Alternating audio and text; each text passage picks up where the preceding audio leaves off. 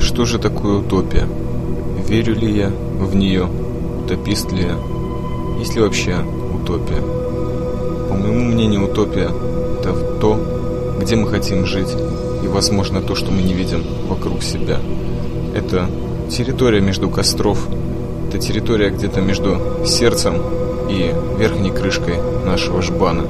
Та крыша, с которой слезет снег, если взойдет солнце. Возможно, это пустынные паводки, которые льются по колено.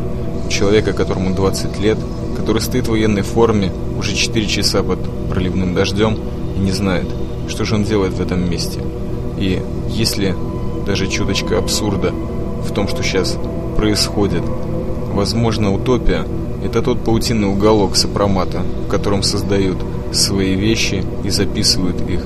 Механизм, зорг и чаймастер. Возможно, утопия – это когда Томазо Кампанелло пишет «Город солнца», а потом 14 или 15 лет висит в клетке под потолком, в которой он не может разогнуться, потому что его туда посадил один замечательный антикатолик Кальвин, а другой католик Томас Мор был казнен за свои принципы и, возможно, за то, что он сказал в своей утопии.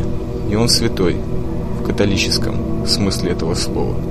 И, возможно, есть еще куча святых людей, которые хотят утопии.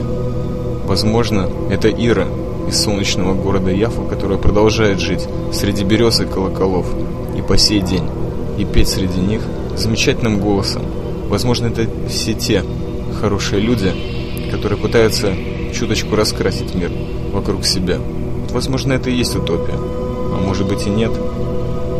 Это вопрос, у которого есть ответ, но сейчас я его вам не дам. Я вам другой совет дам.